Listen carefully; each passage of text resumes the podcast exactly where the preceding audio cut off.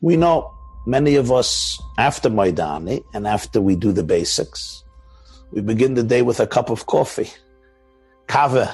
Somebody once said kave in Yiddish is coffee. Kave el Hashem, hope to God.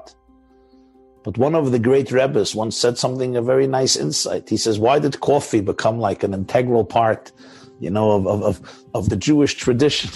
And you wake up in the morning, you have a coffee. Some people before davening, if they need it for davening. Some people after davening, whatever the situation is. And he said, look how we make a coffee. How do you make a coffee? He says, you take coffee beans. It's bitter. Coffee beans are bitter. Many people put in a little sugar, a little honey, a little maple syrup, a little cinnamon, whatever you put in to make it a little sweeter. So you have the coffee that's bitter, and then you have the sugar or the Splenda or the syrup or the honey that's a little sweet or very sweet. Then you have water, it's hot, hot water. Then you put in a little milk, which is cold. So you have bitter coffee, sweet sugar, hot water, and cold milk. If you're not drinking dairy, you'll put in a little soy milk, or a little almond milk, or a little rice milk. I don't know rice milk. Maybe almond milk, or soy milk, or some other milk, but cold.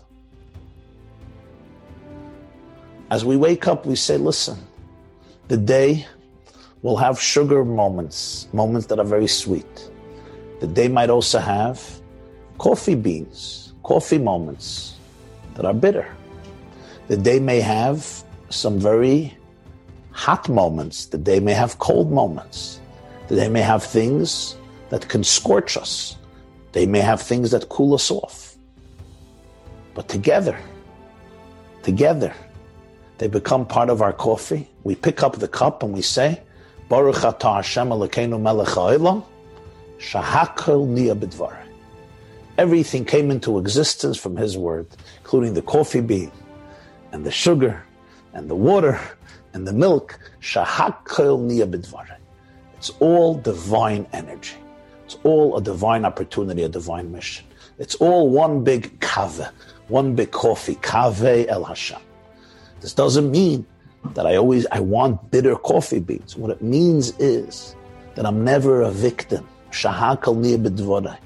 my soul was brought into this place in order to unite all of these forces together and reveal the oneness. Everything came into existence through Hashem's word, through Hashem's energy.